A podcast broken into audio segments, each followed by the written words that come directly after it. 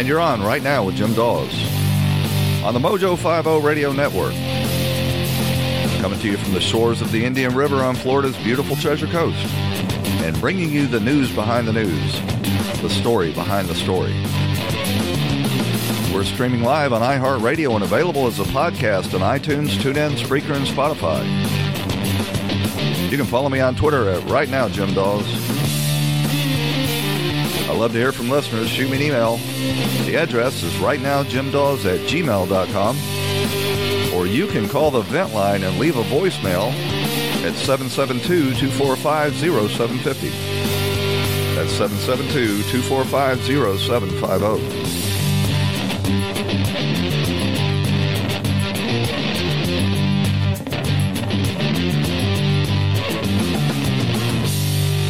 Well, this coronavirus issue has gotten even more dire since last Friday's show, with several governors throughout the country closing all bars and restaurants in their state. That's going to have an absolutely devastating impact for a large segment of the economy.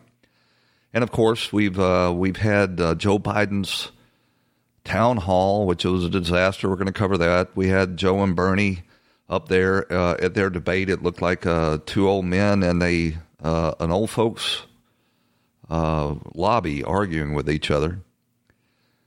But we're gonna debate how serious this really is and how serious we should take it. There's no doubt that a large part of this is being driven by the media. And really, can you think of any time in recent history, at least in the last 4 years, that the media have made any situation better? They're still trying to politicize this, second-guessing the president, really not getting all on board a complete response. They're trying to denigrate and diminish this administration's response, which by all measures appears to be the most comprehensive, proactive, and effective response to any sort of viral outbreak that I can remember that I've ever seen. We're going to be joined in the second half of today's show by Doug Wead. He's author of Inside Trump's White House, the first authorized telling of exactly what's been going on inside the White House for the first 3 years of the administration, and you're going to want to listen to that. But the great coronavirus war is upon us, and I've been advising for some weeks to prepare for the panic around this issue, and that panic is upon us. We now have empty store shelves and people beginning to fight inside grocery stores for limited amounts of food. So, if you haven't taken my advice and put in some stores of food to take you through this, I would advise you to wait until overnight at a 24-hour Walmart or grocery store when they're stocking shelves, and go in there and buy as much dry goods food to last you for at least a month. So, We've had a lot of debate on this show and on social media about, the seriousness of this crisis as far as a health crisis. I think we're past the point of that really mattering now. We do see that the vast majority of the fatalities from the coronavirus have been in the elderly community. In the United States, we're up to about 60 deaths, and about half of those have been from one nursing home in the Seattle area. But as I say, it really doesn't matter at this point because this thing has taken on a life of its own. It's going to have severe economic impacts. It's going to have impacts on you and your family. So your response is sort of baked in the cake now. You have to take every precaution to make sure you or your loved ones are not infected. You have to take extra care for elderly members of your family or anybody with a compromised immune system. And you have to be prepared to spend until further notice in your home. And that means having the food and the stocks and being prepared to do that. But over the weekend, the military banned domestic travel by all of its service personnel and defense civilian workers. Domestic travel, and that really should be on your radar screen because that appears to be where this is headed. So if you've got family, especially ones that are not able to work or that are able to work by phone, now would be the time to try to get them all close around you so that you can face this challenge together. But I want to talk a little bit about Biden and Bernie. You know, Joe Biden had a press conference last week, and it was a disaster. I reported on it on Friday that it was about an hour late because they couldn't work out a hum in his microphone. It took him over an hour. Now that's not a complicated issue. You've got a mixing board, a cable, and a microphone. One of those three components is producing that hum, but they couldn't work it out. So you would have thought that would have put them on notice that you've got some issues there in your audiovisual program. He's up there claiming that he's going to coordinate our response to the coronavirus, and he can't manage to put on a press conference. Well, over the weekend, he had a virtual town hall. He's not allowed to have real town halls anymore, so he held a virtual town hall in Illinois. And oh my God, it made the press conference look like smooth sailing. This town hall was an absolute disaster. I'll play you. This is what Biden sounded like for most of this town hall. It went on for about 5 minutes. He only ended up being able to answer one question for the longest period of the 5 minutes. This is what it sounded like. Slide. I'm sorry for the technical difficulty for all those folks on the line.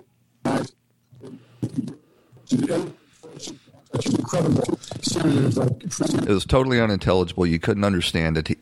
He ended up being able to answer one question. They finally got the technical issues worked out. He answered a question about the Endangered Species Act. And halfway through the question, he appeared to forget what the format was, and he was talking into his phone, and he just wandered off camera and while he continued to answer the question, and then the screen cut to a Biden for president logo, and then they wrapped it up with him apologizing, you know, that the whole thing had been a mess. Let's see if I can. Is this the clip of him actually answering the question? Being a public option, providing for the... Oh, no, this is a clip from the actual press conference that I mentioned when he forgets when he is going to be president if he were elected. Being a public option, providing for the additional funding that would provide for no hidden bills, et cetera. And I can get it done. I can get it done quickly, and people will be covered. But even I can't do that for another year between now and November, or actually January, to be covered.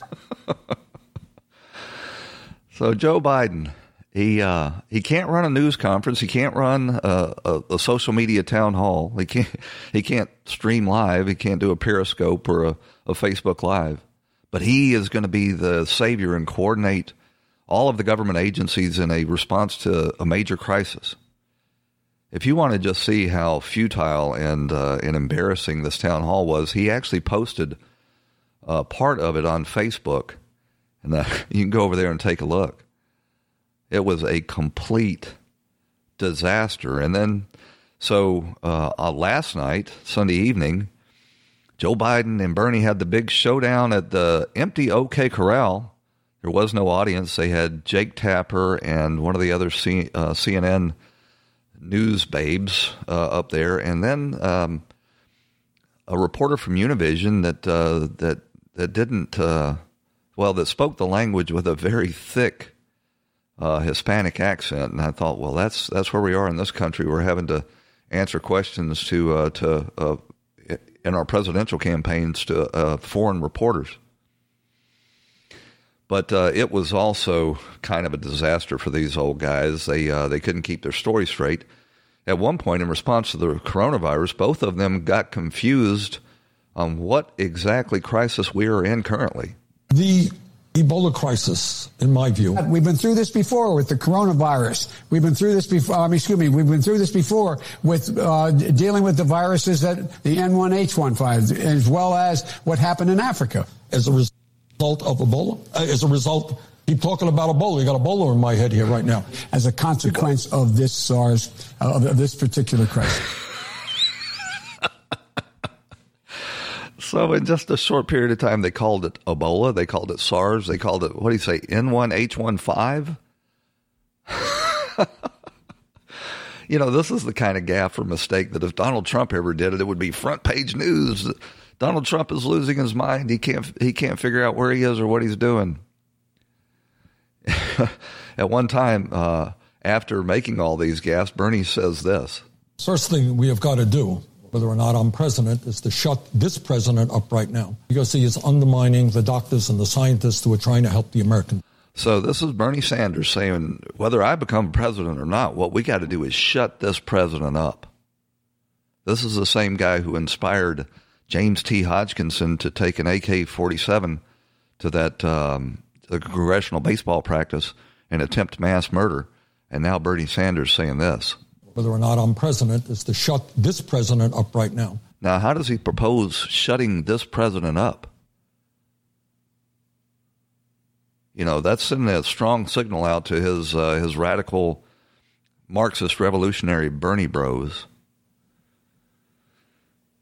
So Biden went on and he was talking about what he would do on his first day in office to address the coronavirus, and he said this. We're at war with the virus. It has nothing to do with co-pays or anything. We just passed a law saying that you do not have to pay for any. So he said he just passed a law.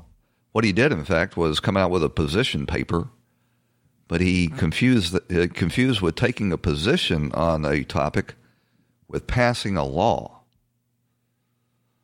I mean, it was a really futile effort on both of these old guys' part. Both of them looked like prime candidates for the coronavirus, sadly.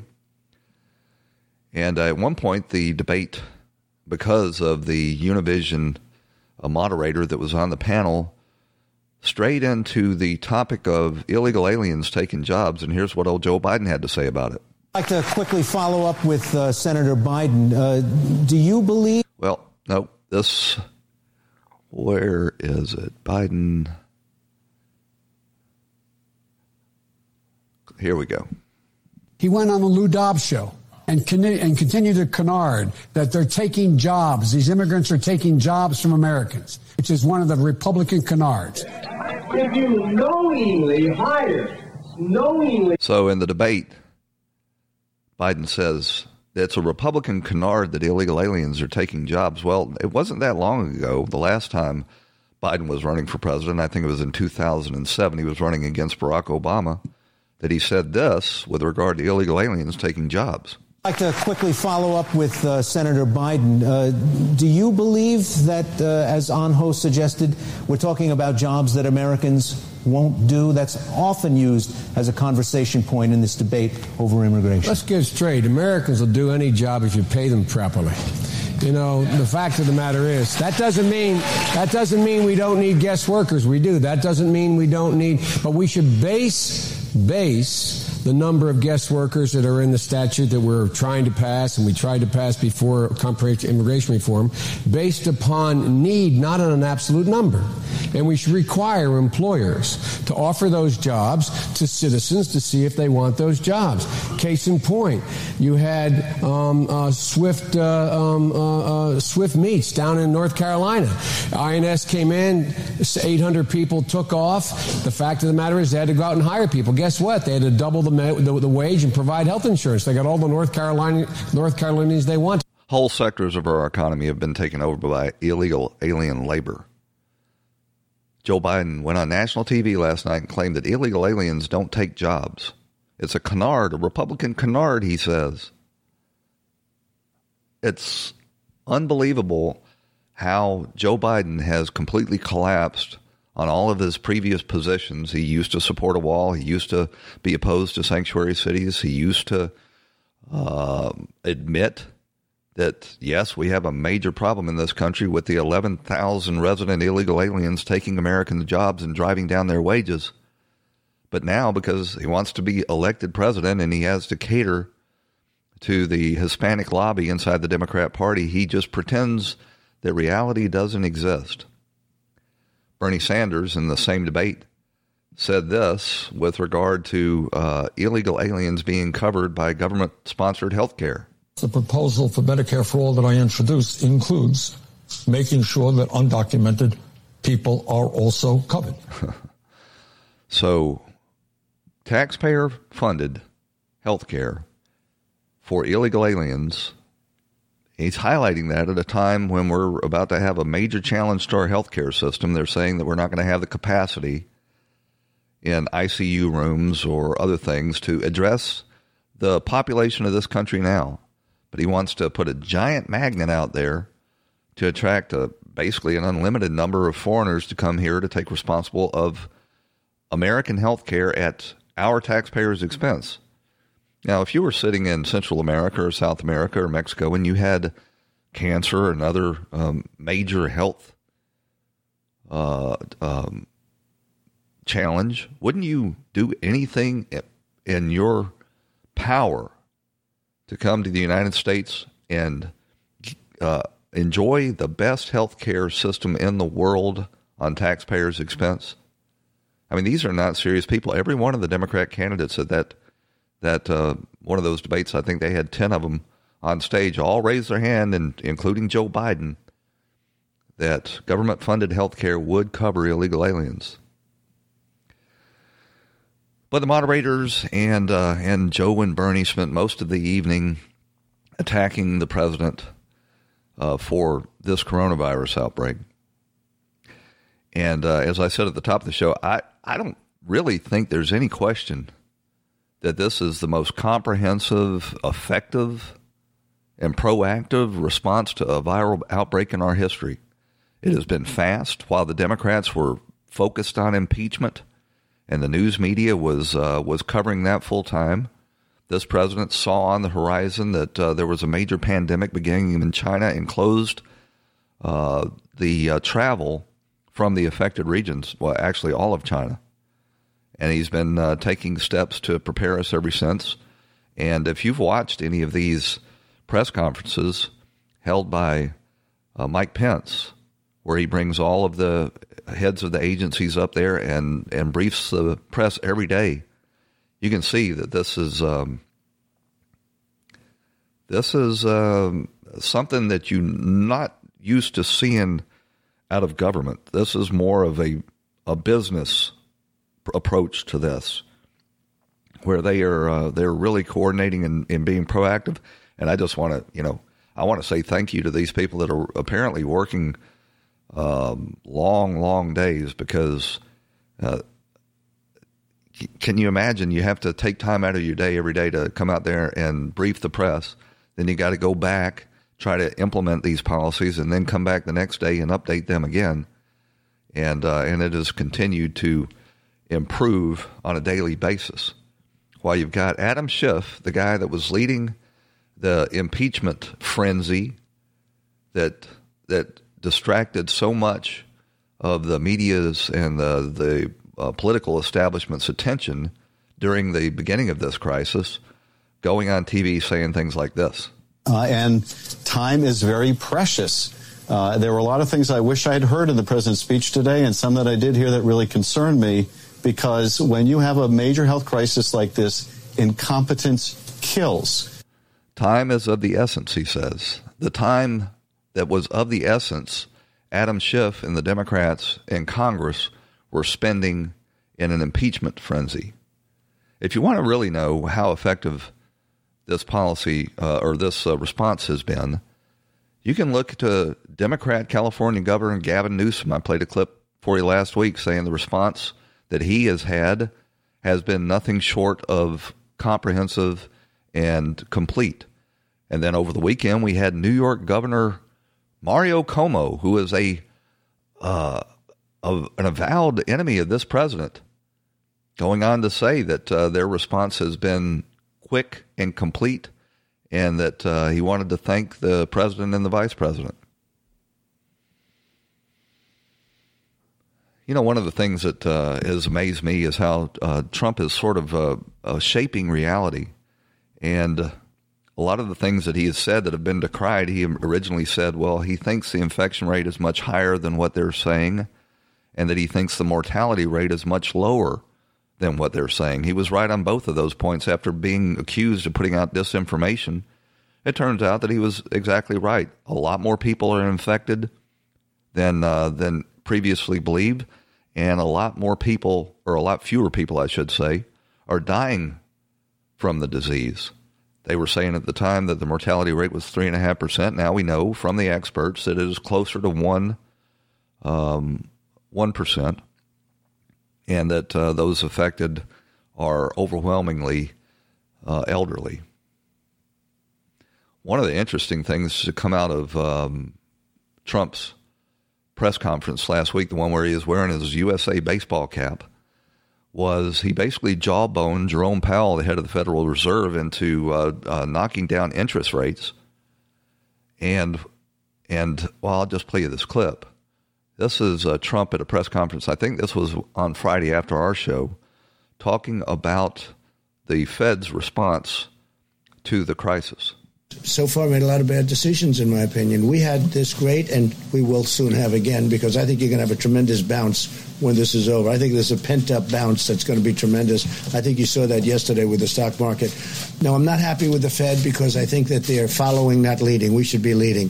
I'm not happy because if you look at the central banks of other central banks, largely they're lower than us, their rate. And their equivalent of the Fed rate is lower, in some cases by 2 points. In some cases, that's a lot. In some cases, very substantially. And I thought that the Fed would be and should be much more proactive as opposed to following. Our Fed is following. We shouldn't have a Fed rate that's higher than our competitor nations. You look at Germany, they're essentially under zero. They're negative. There are many countries negative. Japan is negative. Germany is negative. Others are negative. And we're paying higher interest rates. And what I'd like to do is, frankly, refinance our debt. We could refinance our debt very easily at a much lower rate. We have some tremendous opportunities right now, but Jerome Powell is not making it easy. No, I have the right to remove. I'm not doing that. No, I'm not doing that. I have the right to also take him and put him in a regular position and put somebody else in charge, and I haven't made any decisions on that. So here's the significance of that. Donald Trump... and he talked about this during the campaign. If we were paying the same rates that Germany and Japan are paying, which they've ventured into the negative returns on T-bills and or government loans, I should say. In our case, it's T-bills. If he turns that from a positive rate to a negative rate, suddenly our $22 trillion national debt goes from a liability on our balance sheet to an asset on our balance sheet. We would actually start to make money off of that $22 trillion national debt. And of course, you could roll those profits into servicing that debt and snowball it and get it paid off. I mean, I actually didn't know that you could lock in the refinance and lock in those rates on the national debt. That would be a huge game changer in regard to this disastrous $22 trillion national debt that we've run on. It would overnight, if you could lock that in. Somebody send me an email and let me know if you know whether or not we can, in fact, lock that in. That national debt would go from a net negative to a net positive on our balance sheet. We got to run out to a break. When we come back, we're going to be joined by Doug Wead, author of Inside Trump's White House, an inside authorized look at the first 3 years of the Trump presidency. You know, we've heard a lot of books from the swamp creatures. Now we're going to hear from someone who is actually inside and authorized to speak. Right after these messages on Right Now with Jim Dawes on the Mojo 5-0 Radio Network. As you make plans this season, consider convenient COVID-19 testing from Quest. Get the same test hospitals use without a doctor visit. Simply order online, select from drive-thru or at-home options, and get the results sent securely to your phone or computer. It's a great fit for your busy life. With over 20 million COVID-19 tests processed, you can count on Quest. So order your test today at QuestCovid19.com. That's QuestCovid19.com. As you make plans this season, consider convenient COVID-19 testing from Quest. Get the same test hospitals use without a doctor visit.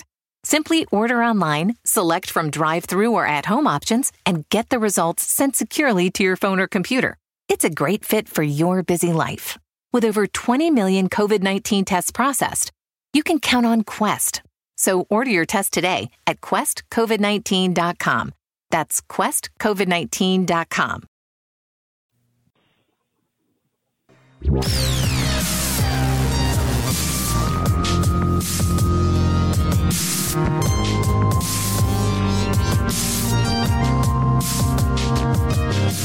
And you're back on Right Now with Jim Dawes on the Mojo 5-0 Radio Network. Your daily journal of news, politics, and culture from an America First perspective. Well, a sort of cottage industry has sprung up with former White House staffers and never Trump moles writing unauthorized tell-all books designed to feed the left-wing media's smear machine against this president. But my next guest has written the first and only authorized account of the early days of this administration. Doug Wead is author of Inside Trump's White House, The Real Story of His Presidency, which is available now in stores and on Amazon and also at Walmart.com. Mr. Weed is a presidential historian, New York Times bestselling author, and former advisor to two American presidents, and his books are known for using primary sources as opposed to rumor and gossip.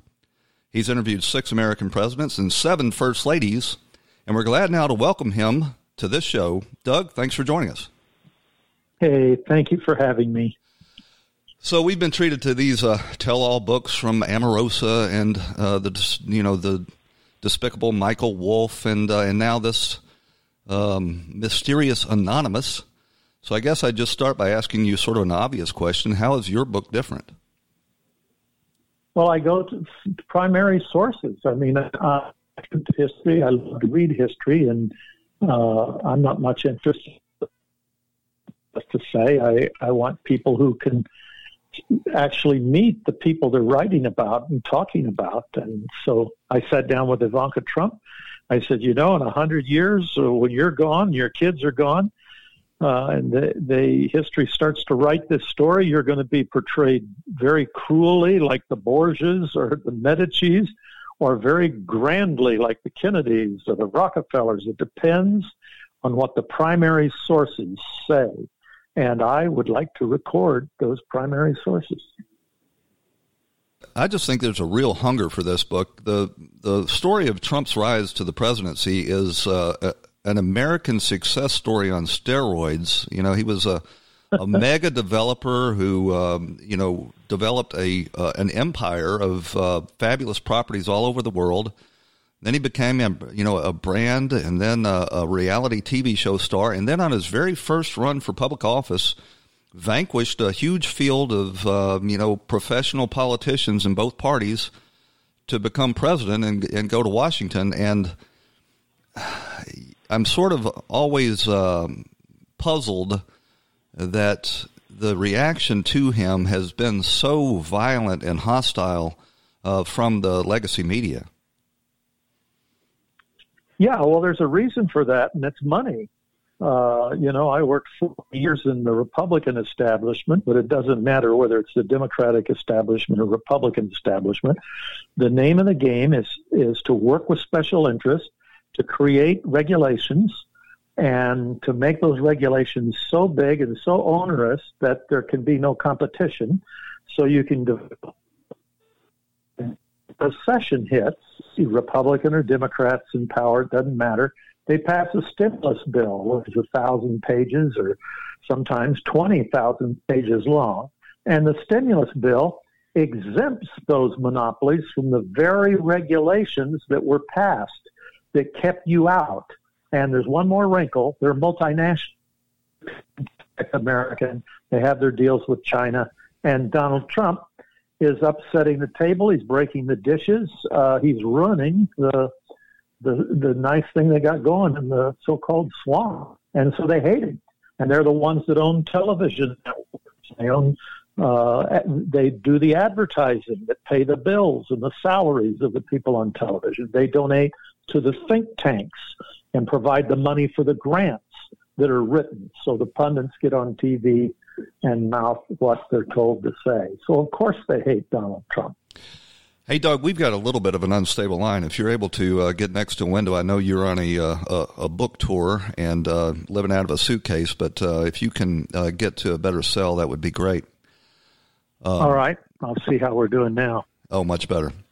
So, right. You know, the ironic thing about this presidency is we've enjoyed sort of an unprecedented period of peace and prosperity, and yet in the heartland it's recognized, and yet on the coasts and in these newsrooms that in the cable TVs and the network TV stations, they're just obsessed with this anti-Trump fever that doesn't seem like it's going to break anytime soon.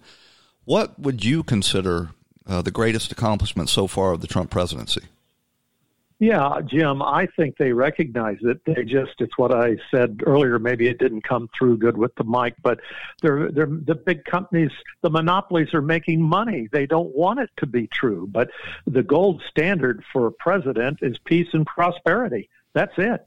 This is the first president in 40 years who hadn't started a war somewhere. It was Bosnia or Libya or Grenada or Panama or invaded somebody. So that's amazing. The economy is everything that the social engineers of the 60s, Hubert Humphrey, LBJ, everything they ever wanted for the poorest of the poor in American society has come true under Donald Trump. We have 7 million unfilled jobs. That's the population of the state of Indiana. We have 6 million people that have gone off food stamps. This is a great presidency by any measure. These Democrat candidates don't seem to recognize that the way you create rising wages is by creating jobs and competition in the labor markets. And you've got, such a contrast with these candidates, Democrat candidates that are preaching socialism and sort of this Marxism light at the same time when finally wages are starting to increase and the job market's starting to tighten. At the same time, we're enjoying unprecedented levels, in the stock market, recharging everybody's retirement funds. And that was a little bit of a getting on my high horse, but I guess I'd ask you, we always hear from like these books by Michael Wolff and Omarosa and such that the Trump White House is a chaotic and poorly organized operation. Was that in your impression writing from inside the White House? Yes and no. I would call it calculated chaos. You know, Sun Tzu wrote many thousands of years ago that out of chaos comes opportunity. And a good example of that is NATO. When Trump got in there, he just blew up NATO. He said, what's this? We're spending all this money. They've lied to us. They said they would pay a certain percentage of their GDP. They're not doing it. So the media went crazy. They said, he's threatening this is our most important treaty and association. The Pentagon, the generals came in and sat with him and said, these are our friends, sir. They're our friends. He said, well, if they're our friends, why are we paying for high-speed railways for them and building new airports and paying for their education while our own middle class are descending into poverty? If they're our friends, why do they sign a treaty and then make us pay for it? So he blew the whole thing up, Jim, but he rebuilt it. And today he's met with NATO yesterday, and today he's raised $100 billion for NATO, and $40 billion of that brand new money that they've brought in because they heard his complaint. And I just ask you one question. If one of these Democrats is elected president, do you think they're going to refund that money? Do you think they're going to give back $100 billion to Germany and France of money that they had promised to pay? Not in your life. So, yes, there is chaos, but out of the chaos has come these programs, these many programs that have brought us peace and prosperity. I have always been impressed by what a contrast it is by how the foreign policy and national defense elites are beating this war to restart a Cold War with Russia. At the same time, you've got communist China, still communist China, fomenting despotism throughout the world and literally killing tens of thousands of Americans with their, you know, by flooding the United States with fentanyl. And yet they seem, everybody except for Trump and this administration, seem largely unconcerned about the rising and really deadly threat that China poses, while they continue to try to beat a drum for a new Cold War with Russia. Yeah, it's very interesting. Well, it's because Russia is no longer anti-Christian. There's probably more religious freedom in Russia than there is in the United States, certainly in schools, for example. The income tax rate in Russia is 18%. There's no question it's a dictatorship. But you're right. In China, they're herding people into concentration camps if they're Muslim, and Christians are losing their property, and there's no right to vote. And I'll tell you another conundrum, a puzzle, and that's how you got Bernie Sanders defending Venezuela. So on the one hand, he calls Donald Trump a Russian spy. On the other hand, he's defending the socialist government of Venezuela that uses Russian troops on the ground as its bodyguards to protect him, and has Tu-95 Russian jets capable of carrying nuclear weapons, and Trump's trying to get that overturned, and Bernie Sanders is fighting him on it. So who's the Russian spy? That's the most ridiculous thing I've ever heard. Yeah, and, you know, I get the feeling that our foreign policy and national defense elites would like to restart this Cold War so that they can, you know, attend these cocktail parties in the capitals of Europe while they're turning a blind eye to the fact that, you know, Cuba is fomenting revolution right here in our hemisphere. They've pretty much destroyed the once prosperous nation of Venezuela, and now they're starting to attack Chile as well, and yet they don't seem concerned about that whatsoever. Yeah, well, they have their reasons for that. It's fascinating to me. I sat down with the President Trump, and I went through all of the world leaders one by one. You know, today he's meeting Emmanuel Macron. Oh, that was beautiful. That interview was beautiful. Macron's sitting there saying, you know, how we've got to continue to wipe out ISIS. Last I looked, France didn't have any sort of major presence in any of the nations where ISIS held its caliphate, and they're refusing to take back the foreign fighters that came from France to join ISIS. Yeah. The problem with Donald Trump is he's got too much common sense.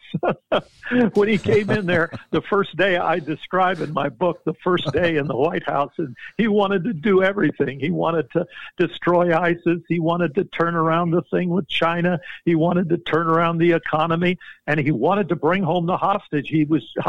He was just horrified that America had all of these hostages held by foreign governments, and for 16 years under a Democrat and Republican president, the government was silent and would not allow anybody to talk about it in the media or even the families of these hostages, because he said the policy of American policies was that will increase the value of the hostages and cause more to be taken. So Trump turned that around. He's brought 22 hostages home, and he uses the power of the American economy to throttle any nation that will hang on to an American and torture them and keep them as a prisoner. And is not shy at all about telling them exactly what the consequences for taking American hostages will be. You know, I remember in the late days of the Obama administration, his national security regime was telling us that fighting the Islamic Caliphate, the ISIS Caliphate, was going to be a generational war that would take at least 20 years. And Trump, you know, took the reins off of the generals, and they mopped up that caliphate in, what, about 6 months? Yeah, you know, I've got a whole chapter on that. There's so much they did that has not been made public. It's just utterly fascinating. You're right. Obama's plan and his idea was to degrade ISIS and to try to stop ISIS from recruiting by being nice to terrorists. So they could not use the word in the U.S. government. You couldn't use the word, as you know, Islamic terrorists. He sat down with an interview with Nicholas Kristof and said the Muslim call to prayer at sunset is the prettiest sound on earth. And he lectured the Christians at the National Prayer Breakfast and said, you committed these same crimes during the Crusades, which were 800 years ago. And so that was his approach. He thought if we're real nice to these Muslim extremists, they won't recruit as many. That was their plan for ending ISIS. Hey, Doug, we need to take a real quick break. If you've got time to stick with us, I'd love to bring you back after this brief commercial message. I'll stick with you. Thank you. Stand by. Mojo.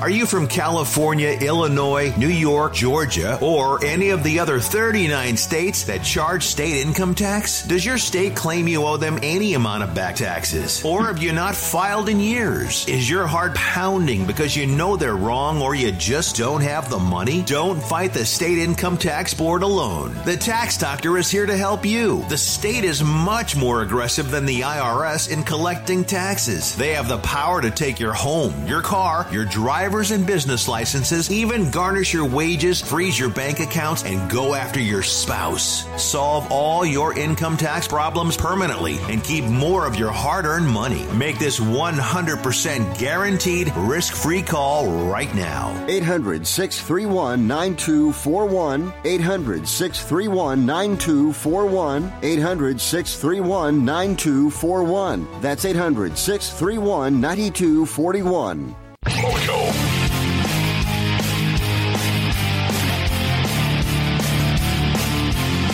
And we're back talking with Doug Wead, author of the Inside Trump's White House, the real story of his presidency, available now in stores and on Amazon and also at Walmart.com. And as we went out to break, we were just talking about Doug's access to the main sources inside the White House. He interviewed the president and his children. You know, Doug, I've always thought that one of the best ways of judging a man is by looking at his children.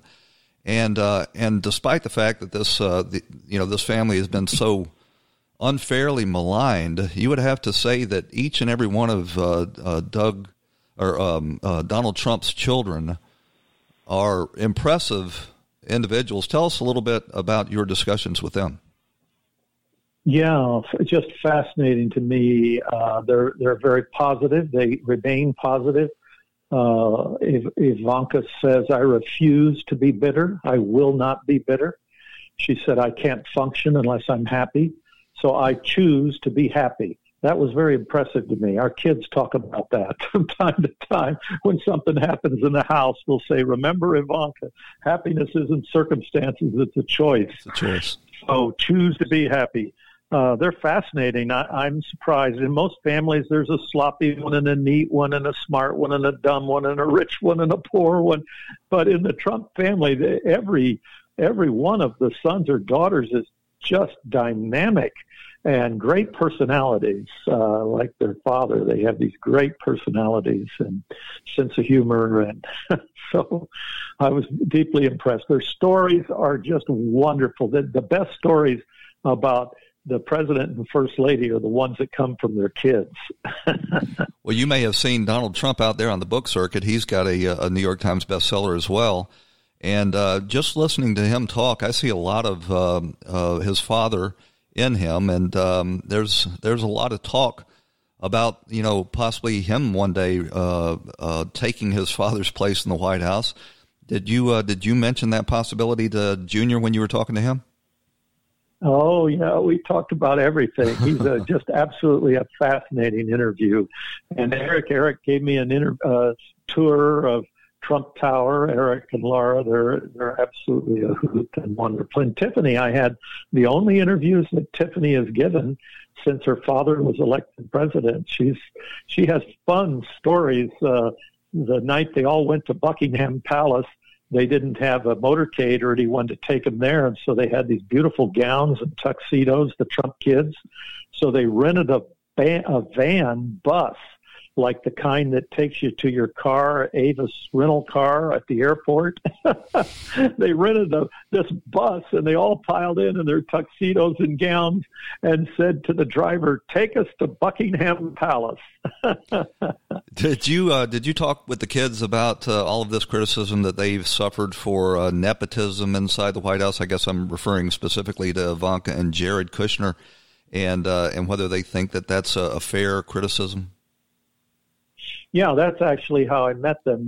When Donald Trump was first elected president, he wanted to appoint them to office, and there was huge criticism in the New York Times and everywhere saying this was unprecedented. And so I was called because I'm an authority on presidential children. I wrote the book, All the President's Children. They interviewed 20-some of the president's children. So I said, no, that's not true. As a matter of fact, if Ivanka Trump's appointed to the White House, she'll be the 19th son or daughter of a president to actually serve on the White House staff with the president, beginning with the very first president, John Adams, who had biological children. Washington had stepchildren. And John Adams appointed his son, John Quincy Adams, as minister to Prussia. So it's very common, and there's nothing wrong with it at all. When you're president, you want people who are loyal. And it's not like they're members of the civil service. You know, these are part of the presidential staff. I think they're all working without pay as well. And the resentment and the historical illiteracy of the media that criticized them for this is kind of stunning. I think Melania Trump. Yeah, that's good. That's the way you put it. That's really good, Jim. You're right. I think Melania has been badly maligned as well. You know, she came from the fashion industry, and she creates beauty and order wherever she goes. She's been an outstanding first lady by any accounts. Sort of reminds me of the way they treated Nancy Reagan. There was nothing Nancy or Melania could do to ingratiate themselves to the left-wing media. She's so gracious. And think of this. This is how outrageous. Imagine this. A New York Times reporter accused her of being a prostitute. He apologized later, but he was never fired. Isn't that stunning? That's just amazing to me. But Melania is so precious. She's so gracious. She's so beautiful. She's so smart and talented. And it's funny, sometimes at night, they'll when the media is attacking her for no other reason than just pure jealousy, the president will tease her. And with puffed up importance, he'll say, "Melania, honey, isn't this great, this adventure I'm taking you on, this first lady? You wouldn't have this without me." And she'll say, "Oh, yeah, thank you very much. Thank you very much." I remember prior to the election, it was being said that she was sort of being drug kicking and screaming into this presidential adventure. Do you have any insights on whether or not that was true? Well, she knew it all along that he would win, as you've heard, and the kids reiterated that in the Mar-a-Lago meeting and the Bedminster meeting, which I describe in detail, the night of the election when they were sure they were going to lose. You know, they came to him and they said, "Well, you know, Mr. Trump, sir, we're going to lose. What are we going to tell the people at the Hilton?" And Trump said, "Well, I'm just going to go downstairs out on Fifth Avenue. I'm going to say I tried my best. You know, I'm a patriot, and then tomorrow I'm going to get on a plane and go to Ireland and play a game of golf." And Melania spoke up, said, "No, you're going to win. This isn't over. You're going to win." And sure enough, it turned around. And then he came out around midnight and said, "Sorry for making you wait. Complicated business, this presidential election." That's I mean, right. Really, I've got the whole story. It's really funny. If Hollywood wasn't so deeply obsessed with this, you know, Trump derangement syndrome, this would be a movie for the ages, where, you know, truth is actually more amazing than fiction. You're absolutely right. At one point, Brad Parscale sits down with him and says, sir, you will be elected president. I've got the numbers here, and my models are different. They're not counting. I'm counting, for example, people who've never voted before who are coming out just to vote for you. And the president says, well, Brad, you may be right. Maybe we will win. But if you're wrong, it's okay. It's going to be okay. And then Podesta comes out and he gives his speech. And Trump is just transfixed, and now it's clear he's going to be president. And he's looking at these Clinton supporters, these young girls who are weeping because Hillary lost. And he says, look at that. Imagine how they feel, because he knew how they felt. He felt that way himself a couple hours before. And he said, imagine what they're thinking. And Ivanka had to say, come on, Dad, we've got to go. But he was just transfixed by it. It was a very interesting evening. Brad Parscale strikes me as sort of the Donald Trump of political operatives. He came out of nowhere to take the reins of the social media effort for the Trump campaign. Now he's risen to the presidential campaign chairman with very little experience, right out of the heartland, and he is just. He's sort of making fools out of, the professional political management class. And you combine him with Kellyanne Conway and the rest of his team. And it's just hard to see anybody on the Democrat horizon that's going to give this guy a run for his money in 2020. Well, yeah, it's very interesting the way you put that. Donald Trump picks people who like what they do. And he treasures desire over competence. And if somebody really wants to do something, like in my case, I wanted to write a book with primary sources for history. If he sees you really like it and you enjoy what you're doing, he believes you'll be good at it. And he treasures that desire over competence. And that's what drove him to hire Brad Parscale. Well, let's talk about that a little bit. How did you get this plum job of being the first and only authorized presidential biographer from Donald Trump, who's got every reason to distrust you? I think you had previously worked for George W. Bush, and I don't think the Bushes are, at this point, any big fans of Donald Trump. How did you manage to snag this job? Yeah, and they're not big fans of me either. Some of them, some of them like me, some of them don't. Well, I wanted it, and I wanted to write it. And I think they batted it around for about a year before they made a decision. And the president just in a moment, he told me that I asked him myself, why did you let me do this? He said that Michael Beschloss, the great presidential historian, came down to Mar-a-Lago right after he won, and he said he kissed my you-know-what for a week, but I just had no chemistry. I've got chemistry with you. So that's how he defined it. But he could tell that it was something that I wanted to do. And just in a moment, he said, okay, we're going to let you voice record me. I'm going to give you anybody you want to talk to. It's wide open. You can go anywhere you want to go. And you're going to write the story. And so that was quite an opportunity. And I wanted to know everything. I wanted to know what they watch on Netflix, how they raid the refrigerator in the middle of the night at the White House, and how they keep in touch with each other, where they were when the Mueller report came down. I wanted everything. Well, I've just started reading your 375-page book. It is very readable. It's very entertaining. It's written in a very easy narrative. It's very entertaining. And as I said, I think there's a real hunger for this book. And I hope you have great luck with it. I look forward to finishing this book and maybe talking with you again sometime. Thank you, Jim. I appreciate that very much. The president tweeted 3 times yesterday about it, so I'm grateful for that. It's going to do well. Doug Wead is author of the new book, Inside Trump's White House, The Real Story of His Presidency, available now on Amazon and at Walmart.com and in finer bookstores everywhere. You can find Doug on Twitter at Doug Wead or go directly to his website at DougWead.com. Doug, thanks for joining us. Thanks, Jim. Well, that takes us to the end of this edition of Right Now with Jim Dawes. I want to thank you for joining us and invite you back here again tomorrow right here on the Mojo 5-0 Radio Network. We'll talk to you then.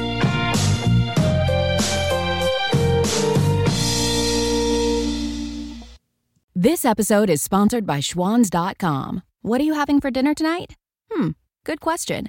Schwann's Home Delivery has a solution for you. Stock up your freezer with high-quality frozen foods like premium meats and sides, delicious ready-made meals, ice cream, and more. No subscriptions, no memberships, just a friendly yellow truck that's been delivering food for almost 70 years. Listeners of this show get a special deal. Get 20% off your first order with code YUM20. Check out schwans.com/YUM for details. Between prepping ingredients, setting the table, and planning your tomorrow, sometimes you need an extra hand with dinner.